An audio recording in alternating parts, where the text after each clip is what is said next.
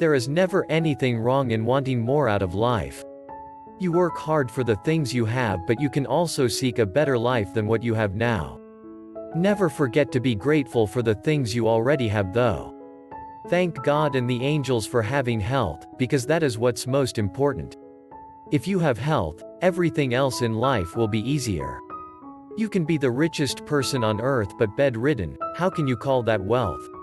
We might all have that strong desire to provide for our families, to give them everything they need, but the reality is how much can they actually receive? Can anyone drive two cars at the same time? Can anyone eat more than what the body can handle?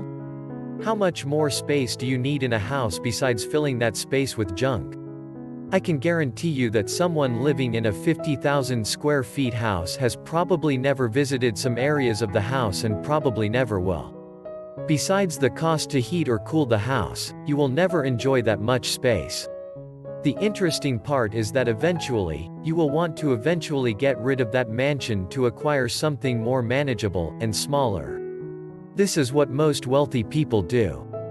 Bigger the home, bigger the headaches, Life is meant to be lived having great dreams and goals, but also living it stress and headache free.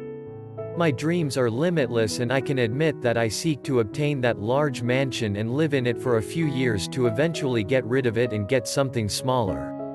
The idea here is to know that you are capable of doing so, that you have reached the dreams and goals you have given yourself throughout the years, that you know what you are able to accomplish throughout your lifetime.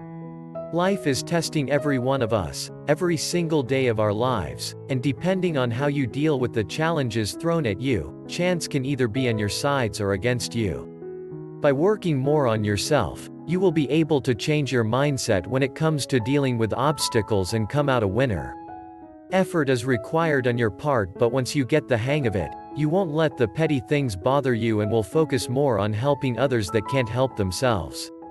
When doing that, the whole world around you will change for the better. One word of caution. Always listen to your inner voice when it comes to helping others. Lots of vultures out there looking for easy prey to munch on. Do not give help to those who will deliberately take advantage of you.